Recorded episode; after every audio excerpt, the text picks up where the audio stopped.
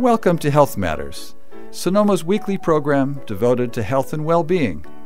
Each week, through interviews, editorials, and listener participation, we will explore topics and issues of contemporary medicine and its relationship to the lifestyles of our community. Our goal is to provide you with information and resources to help you achieve and maintain what you deserve a happy, healthy, and productive life. I'm your host, Dr. Ned Hoke, a veteran in natural methods healthcare, speaking with you today from Sonoma Valley, California, for an hour of health topic digestion and discussion.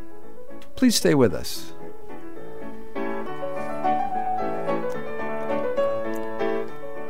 Hello, and welcome to Health Matters Radio. Dr. Ned Hoke is joined t- today with you, and we're doing a program on Lyme's, Lyme's disease. And of course, with the we're living in a world of contagion, of course, with the COVID. So we can't unfortunately forget that this is the winter season, and it's a high season for tick-borne diseases as well. So not only need we protect ourselves from the COVID and make proper preparations, this much of what uh, we could do for the Lyme's uh, protection. So there's some things are somewhat similar uh, in terms of supporting inwardly. And our primary guest will be later in the program. Vir McCoy has written a book called Liberating Yourself from Lyme An Integrative and Intuitive Guide to Healing Lyme Disease. And uh, Vir has quite a lot to say about it and a, a, good, good deal of experience on the topic, given that he was a sufferer for nearly 10 years.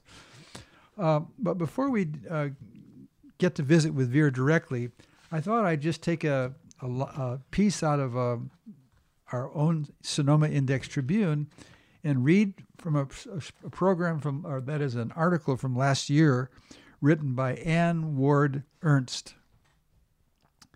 And Anne Ward Ernst is an Index, Index Tribune staff writer. And on uh, February 6, 2020, she wrote a book about Lyme disease. And I thought that would be a nice introduction to the topic. Uh, and of course, it's right here at home, as the saying goes. So that's what we'll do first. We'll first we'll read from Anne Ward Ernst's Index Tribune, our article, and then we'll have Vir McCoy. So please stay with us. We'll, that's what we'll do. So here's Anne Ward Ernst. Lyme disease is a vector borne disease, the most common in America, that is transmitted by an infected black legged deer tick. That's but one of deer. That's uh, this is an aside. That's just one of many ticks, but that's the one she's talking about. The symptoms include fever, skin rash, headache, and fatigue. Some classic characteristics of this, are the skin rash that are lighter and a dusky center that may also resemble a target with multiple circles. It's called a bullseye ma- uh, rash in the in the literature. The center can also appear bluish, as if it is uh, clearing. The bright red orange, write that, bright red oval shapes are also common as, as, a, as is a crusty lesion at the center of the red rash. And then with this, they have photos at the CDC red site. You can go look at Lyme's, cdc.gov Lyme's signs if you want to see the rash up directly. Anyway, typically, if caught in its early stages, people recover quickly with, through antibiotic treatments. Now, the, of course, the part of the trick is to pr- protect, or that is prevent tick bites. Before entering a tick habitat, and this is now, by the way, uh, apply a tick repellent to exposed skin with a suggested EPA active ingredient of called DEET, DEET, D-E-E-T, or parac, para, no, picaridin anyway, DEET is how it's known typically. Paracaridin, IR3535. The oil of lemon eucalyptus or promethean, um, that's the word I knew better. Anyway, treated clothes and equipment with an acaricide that contains permethrin. That's kind of what we do uh, when I do this work in terms of pr- protecting myself. Wear light colored clothing to make it easier to see ticks. Wear long pants and long sleeves. Stay on trails to avoid brushing by uh, grasses where questing ticks await. Avoid contact with leaf litter and logs where nymphs, ticks wait. And we'll talk about what nymphs are. Shower after coming inside and check for ticks and bites. Tumble dry clothes for 10 minutes at a high heat to kill ticks. If the tick is on you or a pet, remove it immediately to reduce uh, contracting tick-borne disease. Using tweezers, re- re- remove it at the head using steady pressure in an upward motion. Do not twist or jerk the tick to avoid breaking off the mouth and leaving any tick part on the skin. Thoroughly clean the, the bite area and hands with rubbing alcohol and soap and water. Consult a physician if pain or redness develops in the bite area. In California, ticks are ready to bite year round. There are peak periods for some ticks in certain stages of their life cycle.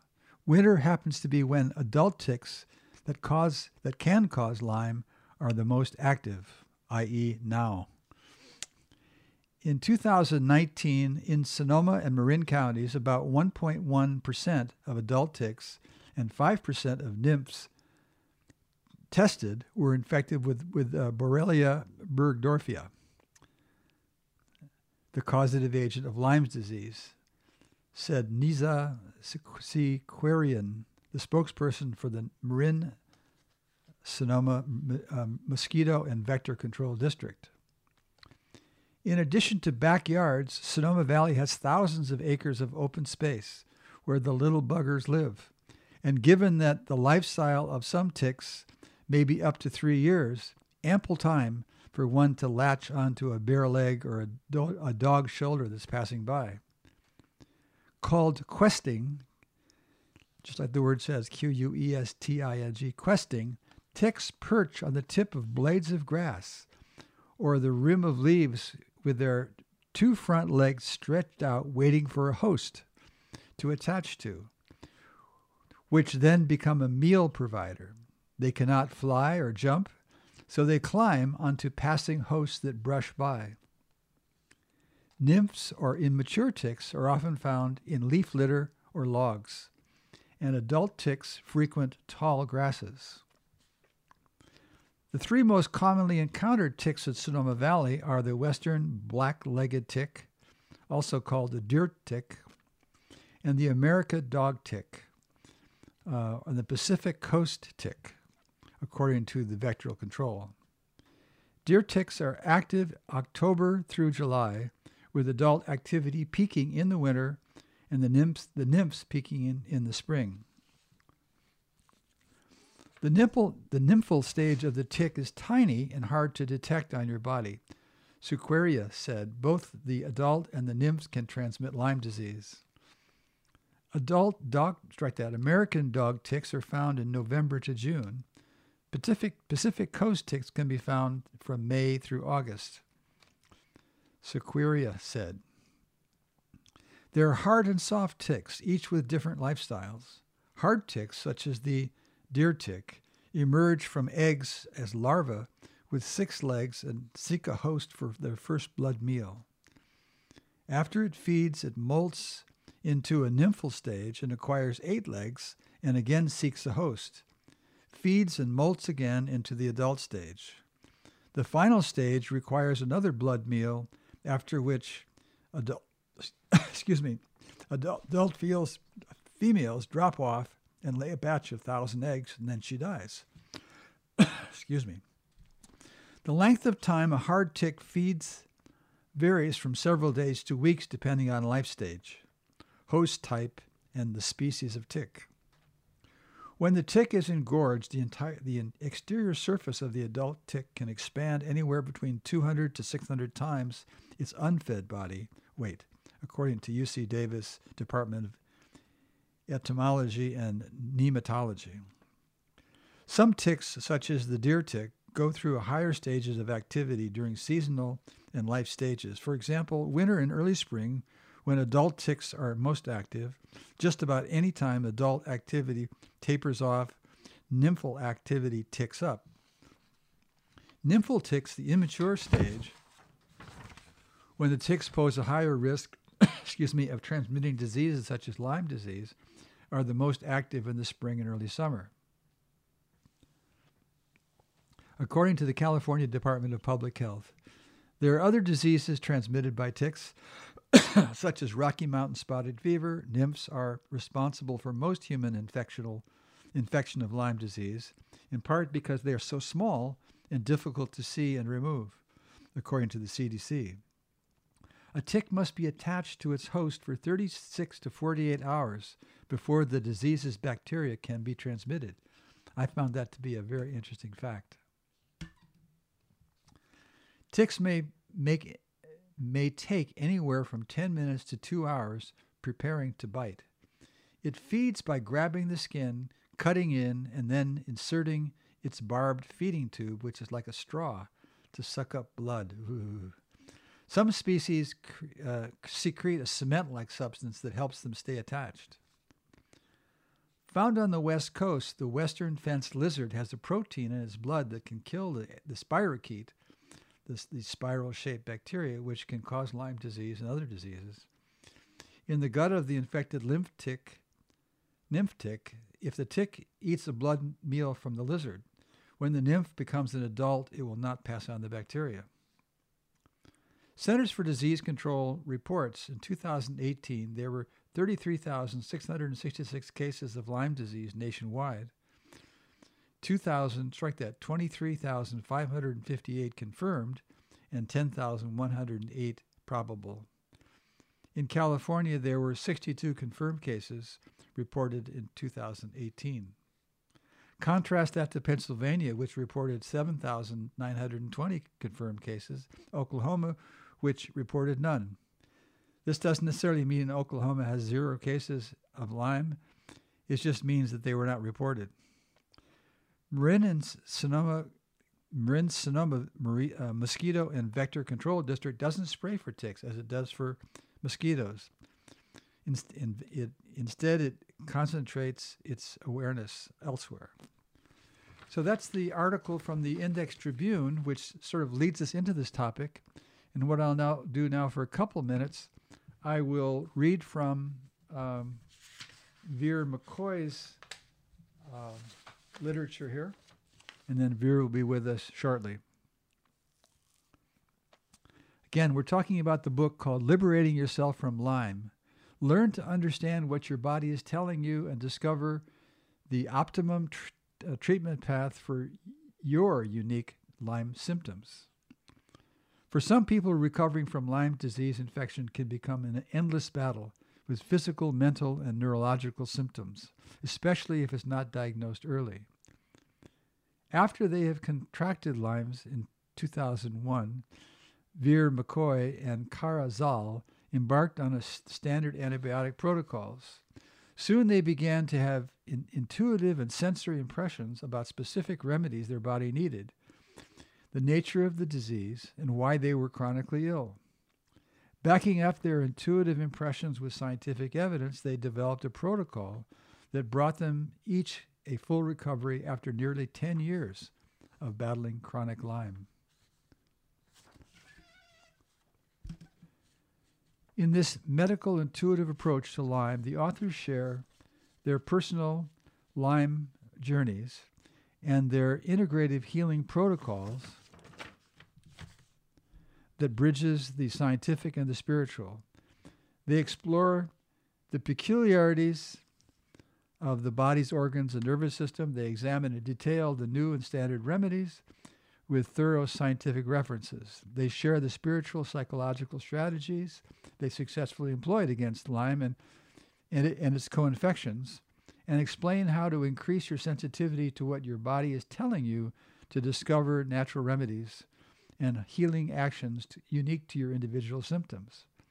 Outlining a program of herbs, diet, and exercise, they work in tandem with traditional uh, Lyme treatments. They also explore how to help the body get rid of the pathogen and possess an incredible ability to adapt to various treatments and thwart effectiveness. So, anyway, that's a few words from uh, the book of Liberating Yourself from Lyme.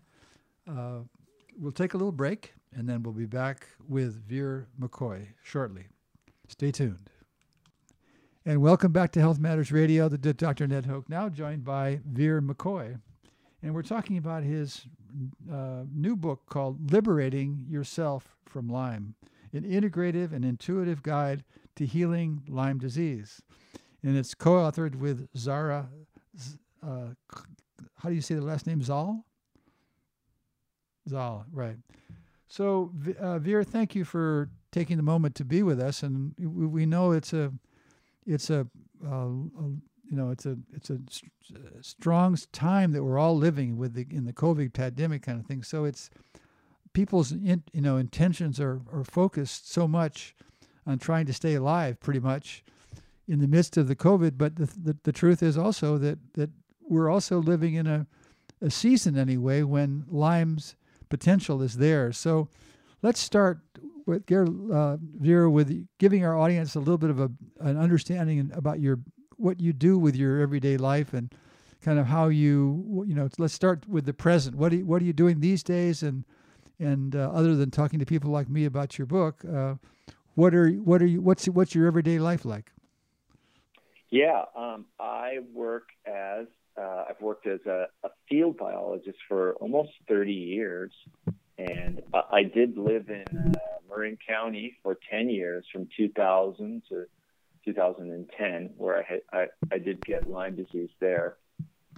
And I um, now live in Los Angeles. And so, for your listeners, field biology, I'm the kind of person that goes out. When I was a little kid, I was always really into plants and animals and stuff. And and I always just had an affinity for them. So I thought, oh, maybe if I learn the names of these things, maybe I can get a job or something like that. So right.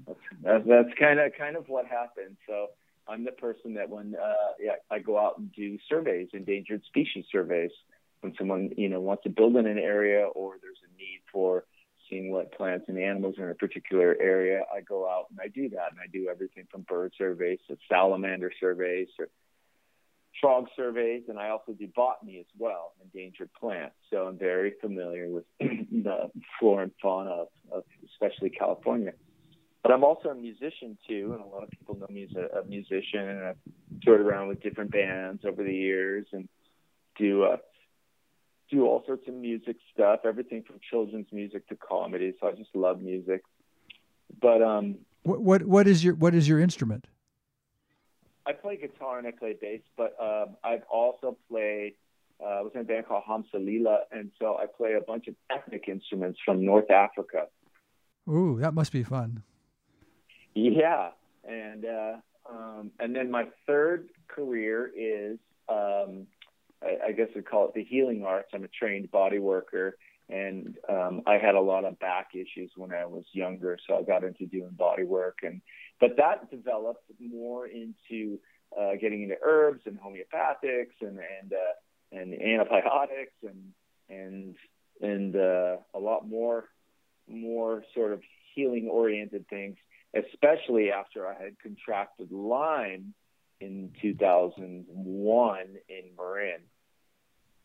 Right. Well, so in terms of in terms of uh, providing guidance and and uh, information to the public on the on these various healing things, are you are you focused in a primary way on the Lyme's area, or is it that's just one part of the larger picture?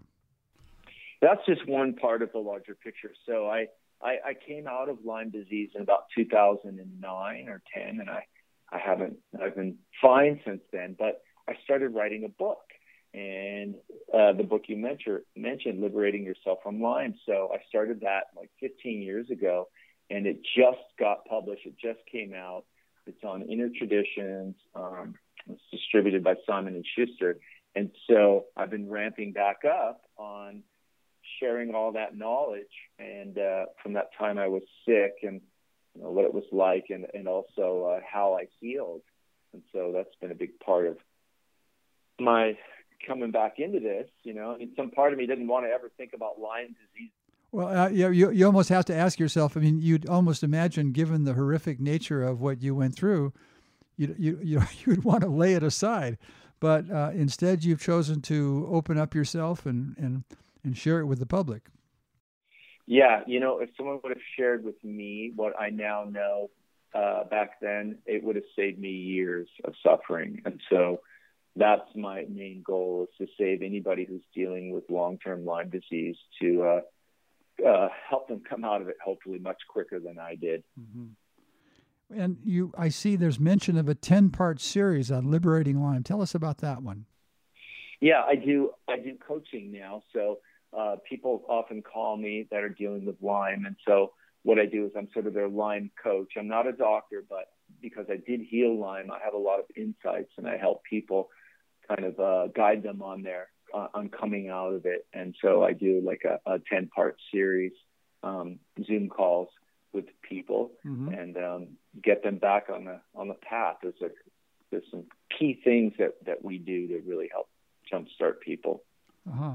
So now our listeners who most of our listeners are likely only just sort of vaguely associated with Lyme.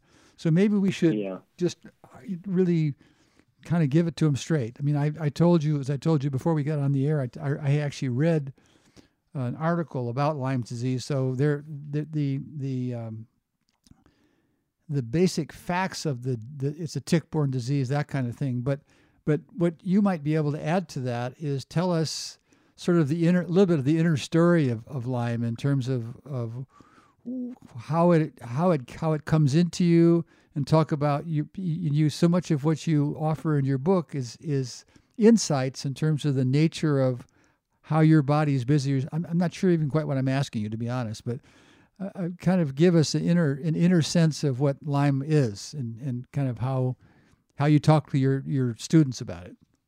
Yeah, well, let's back way up with it. We're going to go way back. Um, so Lyme Lyme disease is, is a spirochete, and it's a kind of bacteria, and we find it in in uh, in well, ticks are sort of the transmitter of it. So, but Lyme disease or that particular bacteria, and that bacteria is called Borrelia, is found in animals like raccoons. It's found in um, deer, you know, the deer tick, and it's found in some uh, mice and and other mammals, and um, and so it's been around apparently for a long time. For the research in my book, I was looking up to see how long it's been around. And re- recently at Yale, they did a study where they they shown that Lyme disease or Borrelia has been around for for possibly a million years, and it looked like it originated in North America. So it's been around for a long, long time. Now, why it exploded in the 70s from Lyme Connecticut, we're not sure. Some people have suggested that that they took the existing Lyme disease and tampered with it and made it into a biological weapon or something like that. I'm not sure about that, but there's a couple of people who've written books on it, you know, and there's a lot of hearsay around that around COVID as well. So, well, but but I think the thing that what what of course what COVID is is a, is a, is a zoonotic disease. That is, it something that came from jump from from animals to humans. And and are are you are you saying that that this is just an er, an earlier version of a of a zoonotic disease in, in your opinion? In my opinion it is for Lyme disease. And I've seen we can get into why Lyme but I've seen some there's a couple of books out there that people wrote about Lyme disease saying that that it was it was taken in the 50s the existing bacteria and tampered with and and put out there as a you know biological weapon.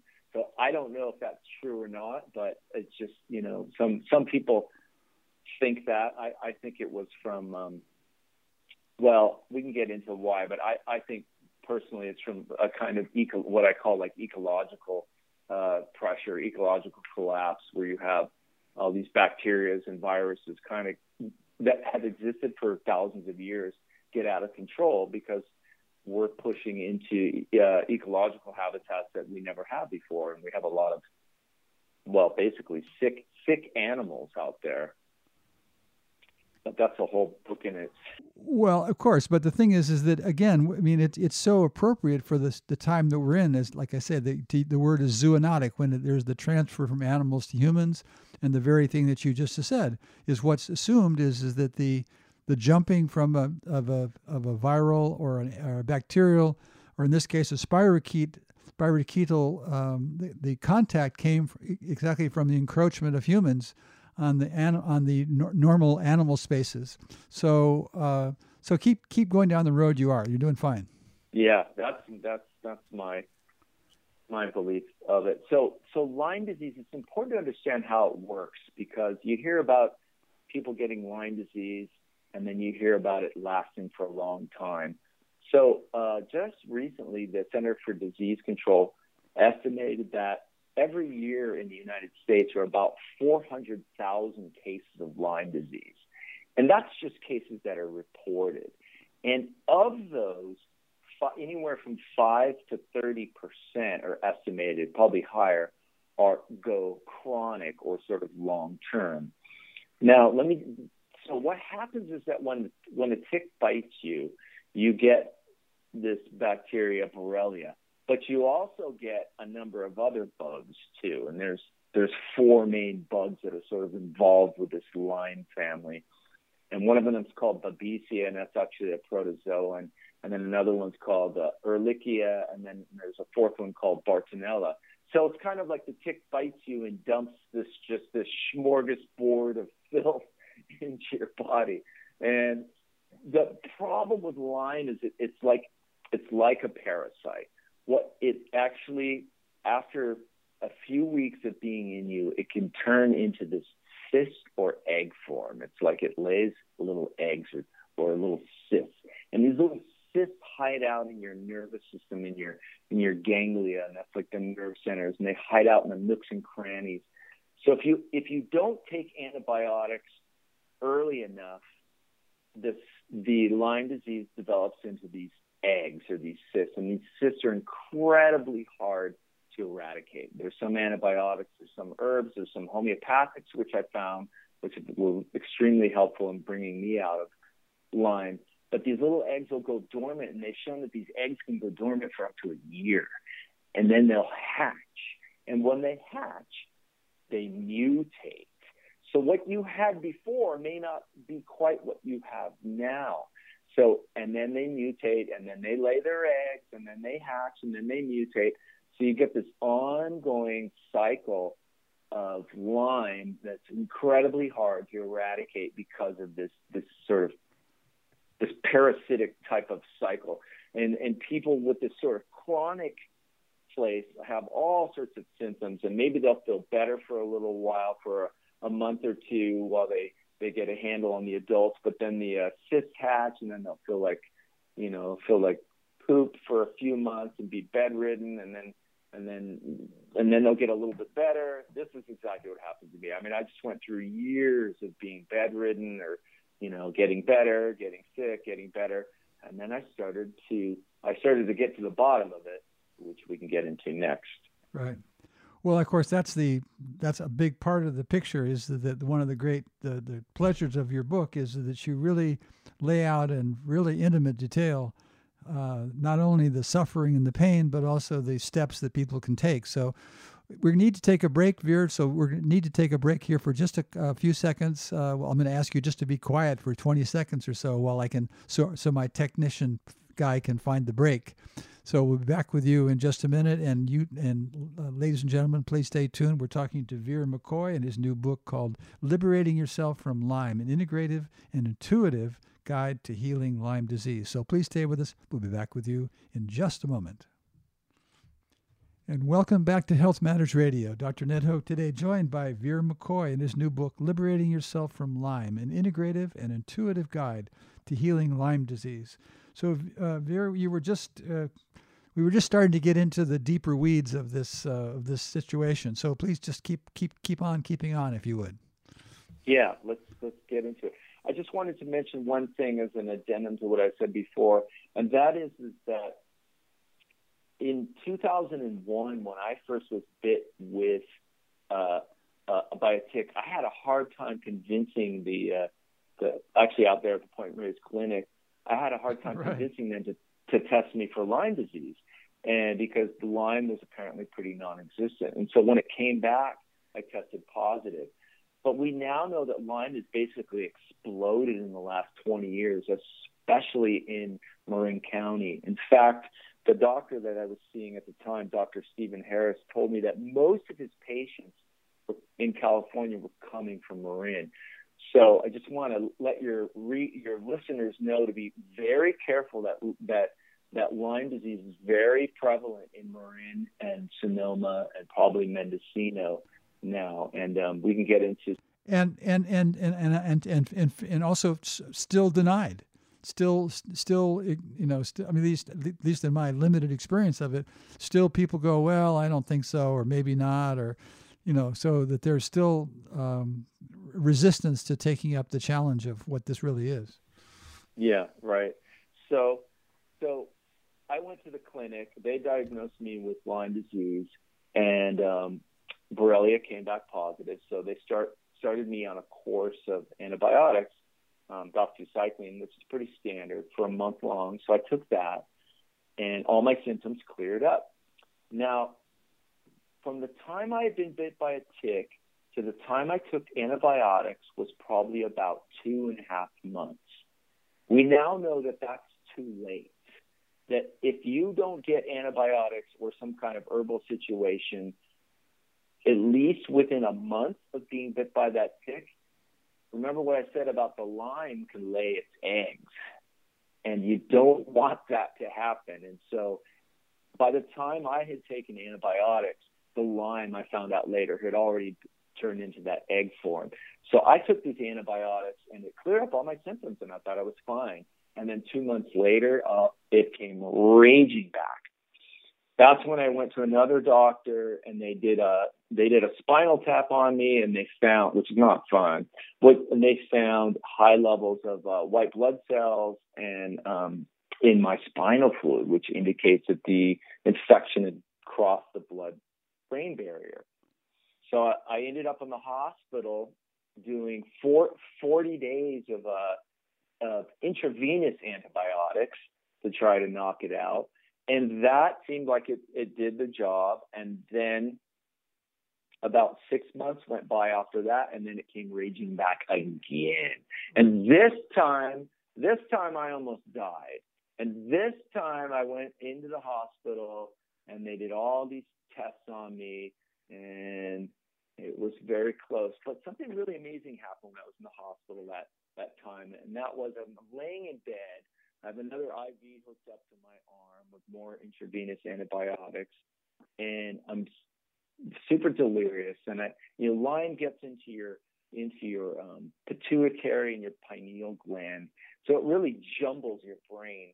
So you feel like you're you're you feel like you're losing your your mind. Like uh, everything seems dyslexic and dis- disoriented, and you get arthritis and you get you can get Bell's palsy like I did. You can get all sorts of weird neurological issues. You can get vertigo and dizziness, which I had. You can get um, arthritis all through the joints, um, fingers, toes. You can get um, uh, uh, all sorts of like things like uh, Meniere syndrome, which is like a vertigo kind of thing. Um, it can be misdiagnosed as multiple sclerosis which I think personally a lot of MS is Lyme.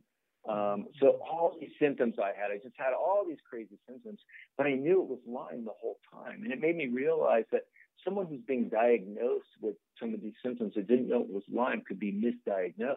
They could be diagnosed with, you know, it's it's meningitis, it's it's Meniere syndrome, it's it's arthritis, it's rheumatoid you know, all these other things. And I knew the whole time it was like, oh, wow, this is Lyme. This is Lyme coming back with a vengeance. Mm-hmm, mm-hmm. So you, you knew that because you knew it inwardly, I'm hearing you say. Well, I, I had done a bunch of research on it. At this point, I was I was I was studying it, and I learned about this this sort of cyst formation right. that it can go into, and also it can go into your own immune cells, and it can fool your body. Lyme is called the great imitator. It can actually mutate. It's very smart. It's very sneaky. It's like it has a many Lyme's people that are dealing with it long term will say it, it has sort of a crude consciousness or a, a parasitic kind of consciousness. It's very bizarre. So as you're in, you're in the middle of all these uh, daunting healing ad- adventures, so we say, along yeah. the way, along the way, do you have repeated tests to see if if the tests still show there's active Lyme infection, or are are you is this are you supposing that the that, that you in other words do you have uh, inst, uh, third party uh, proof that you are still suffering from Lyme Lyme infections? So yes, initially I tested I tested positive twice. The first and second time I was in the hospital, but then the third time I was in the hospital, I tested positive for Ehrlichia. So I tested positive for one of the co-infections, and I ended up later having Babesia, and then uh, um, I think I can't remember. It's been so long. It's been like 20 years. I think I did test positive again a third time for Borrelia, and then I remember testing negative. Mm-hmm. So, but a really key thing happened that third time in the hospital, and that was I'm laying in bed and I'm just delirious. I'm at my wit's end. You know, it's like God, what is going on? Why is this not ending? And I'm I'm feeling. I just started thinking about. You know, I I I had sort of a rudimentary meditation practice. You know, I do a little bit here and there. So I'm laying in in the hospital, and I just start breathing. I just start deep breathing because it felt like that was the only thing I could do. And um, I started to hold my brain as Lyme gets in your brain, or in this case, it was Ehrlichia. I started to hold my brain like a little little baby, you know, like the way a mother will will hold a baby. And when when baby makes a sound like oh, mom knows that that means baby needs to go to the bathroom, baby's hungry. You know, I, I just started holding my my brain as as as lovingly as I could, and I started asking it, "What's the matter?" What is the matter? Like, what do you need? The way, you know, mother will ask a child. And I just, I just started using my sensory perception, as I call it. Like, what does it feel like? What does it taste like? What does the pain look like? What does it smell like? What does it remind me of? What does it, you know, look like? And, and as we know, Carl, Carl Jung says in his book, Man and the Symbols, but spirit speaks in symbology. So I'm laying in bed here and I'm holding my brain like a little baby, pouring out as much love as I can to it, just really feeling into like what what it needed. And I had this beautiful image of an oak tree in my mind's eye. And up the side of the oak tree was mushrooms not the kind that grow on the ground, but the shelf mushrooms or those polypores, the ones that grow up the trees. And it was like spiraling up into the sky like a Dr. Seuss, you know, drawing or something. And from my work as a field biologist, I was able to recognize two of them. One of them was reishi, and the, the second one was turkey tail, which, by the way, grow grow around in Marin and Sonoma. And then the third one, I, when I got out of the hospital, I, I looked it up and Paul Stamets book, um, uh, and it turned out it was chaga. And these three mushrooms, I had this feeling of like, I think I need these. I think my body wants these. Right. Well, lucky you being a field biologist that could that had enough presence of mind to you know and also experience to to identify these these uh, instead of just being a picture, they became an act an active uh, member of your family, so to speak. Yeah. So it dawned on me. It's uh, that later. Then I was reading in National Geographic about Otzi the Iceman, and if some of you might remember, this was this frozen, mummified guy they found in the Swiss Alps. Some hikers were hiking up in the Swiss Alps and found this sort of mummified body. And apparently, this body had been there for 5,000 years. And it was one particularly warm summer that it, it showed itself. So Otzi, they took this body and did all these studies on it, looked to see what he was eating and how he died and, you know, what kind of cool leather sandals he was wearing and all this stuff. But they also tested him for diseases, and it turns out that Otzi Iceman had Lyme disease. Oh my goodness! Oh my goodness! Me, but so I'm reading this in National Geographic a little bit after I got out of the hospital and had had that mushroom vision, and then it said in the article that he had a little pouch around his belt, and guess what was in that little pouch? the mushrooms. Oh, he no. had very similar kinds of polypore or shelf mushrooms. The exact same kind I saw in my vision in his little leather medicine pouch. He had two different kinds of, of mushrooms, the same kind of polypores. And I, I right then and there, that this was the confirmation I needed. It was like, okay, he was treating his Lyme disease. Either he went to a shaman or you know, or he figured it out or something, but I have no doubt that he was treating his Lyme, Lyme disease. So it turns out that reishi mushrooms, I started doing all this research, it's been around for thousands of years in Chinese medicine to boost immunity. Same thing, same thing with turkey tail mushrooms. It's used to boost immunity, and they're using it in an anti-cancer drug in the U.S. Yep. And the same thing, same thing with chaga. And you probably know after working in Chinese medicine that these mushrooms are super important for boosting the immune system. Absolutely. Absolutely, yeah. So, so that must have been very, that's very, very exciting, uh, and and and also very confirming for you. And so, let's let's let's let's get you out of the hospital, and and let's get you moving forward in terms of um, some of the inner work that you started to find that find that you're, you found yourself doing. I mean, now now you've received you've begun to receive visions, let's call it that way.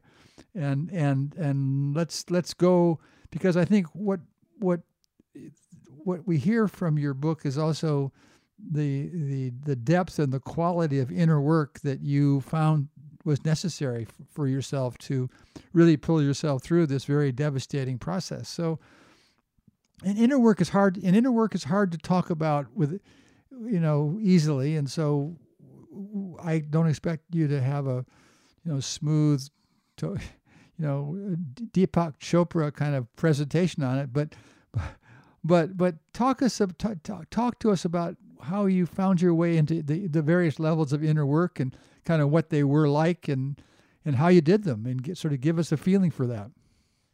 Yeah. So after I got out of the hospital, I started thinking about that process of how I was able to see potential remedies. You know, and it struck me that that we've been evolving on this planet for thousands and thousands of years with all these plants and animals, and they've all been our, around us and sort of in our subconscious, you know, for for a long time. And and I started thinking about shamans and how like shamans in the rainforest are supposedly able to talk to plants or that or that the plant will tell them what the medicine is, you know, and there's been interesting breakthroughs in that way.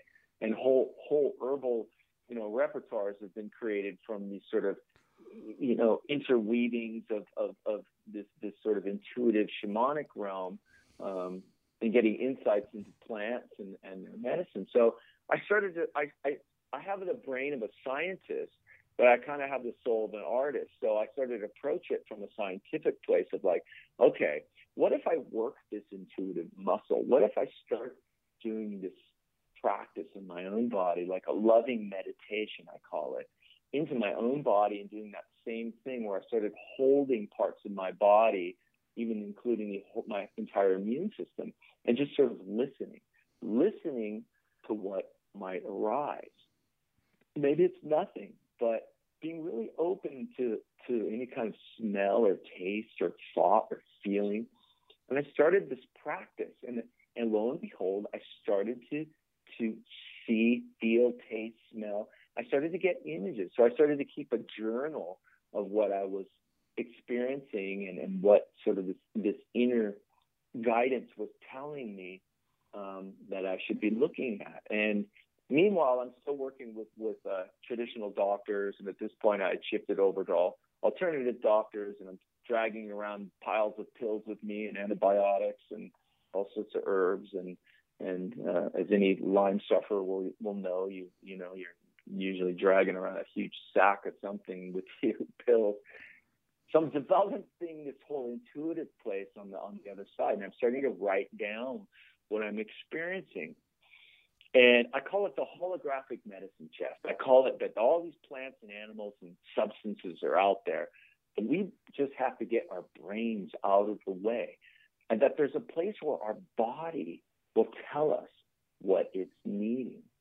Just as the way that a dog might crave grass, or they've been shown that certain animals will crave out, seek out certain plants when they're sick. I believe that there's this mechanism within all of us that exists there. We just have to get our thinking mind out of the way, and this becomes more of a sensory perceptive place. And so I started, I wrote down all these things I was experiencing. And at one point I was like, geez, this is like a whole protocol. What if I just start trusting this and going with this? And to make a long story short, there's a couple other key things I'll talk about, but make a long story short, I basically came out of Lyme disease based upon my own intuitive protocol over the years. Mm-hmm, mm-hmm. Which is a pretty striking thing to say, really. And of course, taking you as an honest man and with making an honest point, it's it's still striking that that for many of our listeners who who expect some kind of external force is going to be the the curative agency or the external force or just the passage of time maybe maybe the body itself will heal itself kind of without having to sort of get into the inner workings of it. But what you're saying is that here with this very deep difficult disease the spirochetal disease that you are actually able to to penetrate your your consciousness in such a way as to invite the intuitive side of your being to be a, a cofactor, a, a partner to your journey.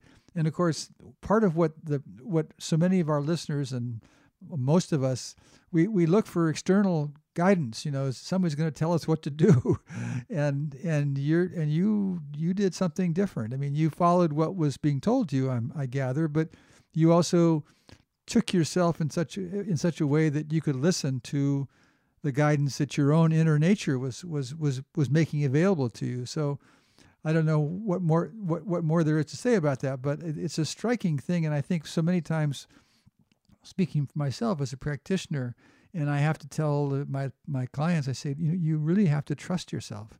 You have to trust that your body will help you. It will, and your body and mind and spirit will help you if you listen and pay attention. And of course, some of the hardest thing for people to do is to not look for the next bottle or the next doctor or, or the next you know something that's somehow external to them and, and not really in the core of their being and yet what you're telling us is the core of your being is your great you know potentially your at least your your your your buddy you know your your uh, your so anyway um, we we have just a few more minutes uh, Vir and so I, I don't want to miss anything what what more should we, we would be talking about in terms of this book and kind of how our listeners can get a feeling for what what it is you're sharing with us? Yeah, I'm, I'm, I'm, so the book the book arose as a result of all these intuitive remedies that I that I uh, intuited and I wrote them all down. And then I ended up, what I would do is oftentimes I would see a remedy or see something, and I would do, and I would do the scientific work around it and, and find out the science to back up what I was feeling. So the book is actually loaded with a ton of scientific information on all these remedies. And it turned out that some of what I was intuiting was very similar to other protocols. So the book is not only a a big list of a guide of going through lots of different remedies and protocols and herbs and medicines and antibiotics. Um, it's also it's part of the book is is, is a, a guide to help people become uh, to tap into their intuition. I don't expect anybody to, to to rely on that fully, and I think it's important to have a good doctor to work with. But to be able to start to develop that and start that listening process is really really important because there might be a medicine that is specifically for for you that might be different from for for me. So a big part of that book is teaching people how to become their own medical intuitive, basically. Mm-hmm, mm-hmm. And and you use the word liberating in a in a in a in a very important way, and I, I, I maybe we could end there. I mean, liberating yeah. is is kind of a what tell us what it means to you because I it, it I think it it it so it so holds warmly the meaning of what your so much of your message is. So tell us about liberation and how that how that word came to you, maybe, and what else you, whatever else you choose to say about it. Yeah, this is kind of the, the, the crux of it. So over the years, I started to develop this own protocol, but but the real thing that switched for me was I decided I was going to get to the bottom of it and take myself out to the desert for 10 days. so that's what I did. Is I went out to the desert for 10 days uh, by myself to get to the bottom of why I was dealing with Lyme disease. And I had a full on a panic attack out in my tent out there in the desert. And as most Lyme people will tell you, you get you get these panic attacks, and there's a tremendous amount of fear that's involved with it. And I just started thinking about like, what is it I'm so afraid of? I'm so terrified of this little bacteria inside of my body. Like, you know, like, am, why am I afraid it's going to kill me? Am I afraid I'm going to die? You know, and all this was just rolling around in my head, and I'm just completely panicking. And then I have the thought, what if I love the Lyme? it sh- it shocked me, and at the same time, a bazillion bells went off in my head, and it was like, oh my god, that's what Gandhi said. You know, this is what Martin Luther King said: meet hate with love. You know, this is what Jesus said: bless the enemy. This is what every you know holy man and saints and sage has been telling us for the ages. And here I am applying it to a little bacteria. What if I love the Lyme? So I'm laying in my tent and imagine what Lyme looked like. And your listeners, we can do this with anything. We can do this with COVID. We can do it with anything we think of as the enemy. And I just started pouring out as much love as I could muster to this evil little thing in my arms. And I'm holding it, and I started to realize, like, my God, it's still alive. It's still this life form that's at the bottom of the karmic totem pole, um, but it still exists. Can you imagine what it would be like to actually be that, be, to be Lyme disease or to be COVID, you know, and to actually, that's your existence? Like, how terrible is that? So I'm laying in my tent and I started to have a sense of compassion for this disease. Like, wow, what a terrible existence. And that was the moment I realized, oh, when you love the enemy, when you bless the enemy, it starts to lose power over you. Wow. And it, dawned, it, it dawned on me, it's like, you know what? This little thing might take my body, but it can't kill me. It can't kill my, you know, spirit, my soul. It can't, you can't kill me, little thing. And I love you, and you need to leave, leave now. And right. just like it, just like in martial arts, when we we bow to our enemy. We look them in the eye and say, "I see you as part of the universe. I bow to the, to the, you know, to you. Now I'm going to cut your head off. Now, now I'm going to burn you. Now get the hell out of me right now." So that became my healing. Was I realized by loving it, I was weakening it, and then it was this level of like a sort of I call it like the immune fire, just like and now get the hell out of me. So boundaries on this very basic level, this core level, the Lyme was sort of teaching me to come back into my power. So I started to realize that, wow, there's a place where disease can somehow show us where we are out of our power in some ways. You know, not always. And after I came out of the desert, I was done with Lyme like within a few months. I was just I was done. Wow. I haven't had I haven't had any symptoms for 10, 10 years. Well, praise, praise the Lord, and, and what a great story that what a great story that is, Vera, and of course how how touching and, and, and gratifying it is to hear because of course, in particularly in today's world that we're living with, and so maybe we maybe we can take something forward from that in terms of our own lives, in terms of our own situation here in uh, California, here in the country, here in the world. So, Vir uh, McCoy, give us give us your website one more time, if you would, and yeah, it's www.liberatinglyme.com. And that's what, in a sense, what I was doing in the tent, right? I was liberating the disease. I, I was freeing it back to the universe. That's why I love that word, liberating. Uh, that, And, it, and you can find me on in- Instagram as well at, at Liberating one. It sure works for me, Vir. It sure and it sure has been fun to have you tell us a story and get a chance to look look somewhat at your book and to really feel the excitement that you've been able to bring for lots of people, I'm sure. And I, I think it's it's going to go a long way to uh, to be a, a support uh, vehicle for lots of other people. So thank you so much for joining us today. You're welcome. Thanks for having me. All right. Take care now.